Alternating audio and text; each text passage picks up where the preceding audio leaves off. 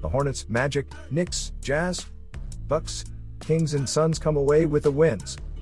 I'm Bob Jeffy, and here are the results from the seven games played yesterday on Wednesday, the 2nd of March.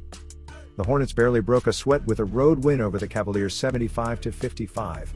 Terry Rozier pulled his team to victory and played an awesome game with 29 points, 7 assists, and 7 rebounds, including 5 three pointers. At the Amway Center in Orlando, the Magic won comfortably at home over the Pacers 76 63.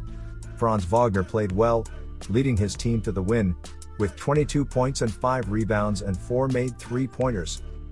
At the Wells Fargo Center in Philadelphia, the Knicks tallied their sixth win in a row and etched a solid road win over the 76ers 54 45.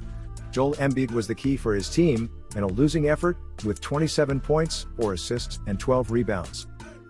At the Toyota Center in Houston, the Jazz etched a solid road win over the Rockets 25 18. Donovan Mitchell was outstanding in a winning cause, with 37 points, 10 assists, and 3 steals, and hit 4 from beyond the arc. The Bucks won at home over the Heat 34 to 26.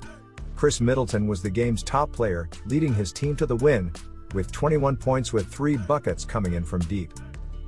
At the Smoothie King Center in New Orleans, the Kings won a tight 2-point win on the road over the Pelicans 33 to 31. Key player on the court, in a losing effort, was Brandon Ingram with 33 points, 6 assists, and 5 rebounds. And lastly, the Suns staged a dominating hometown performance over the Trailblazers 111 83. Jae Crowder put in a solid performance to lead his team to the win, with 15 points, 4 assists, 5 rebounds, and 5 steals. Thanks for listening.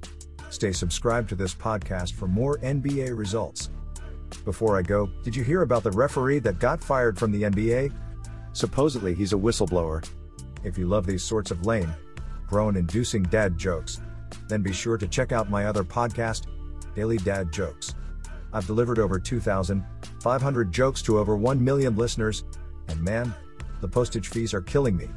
Search Daily Dad Jokes on your podcast app or check the show notes page for links. This podcast was generated using AutoGen podcast technology from Classic Studios.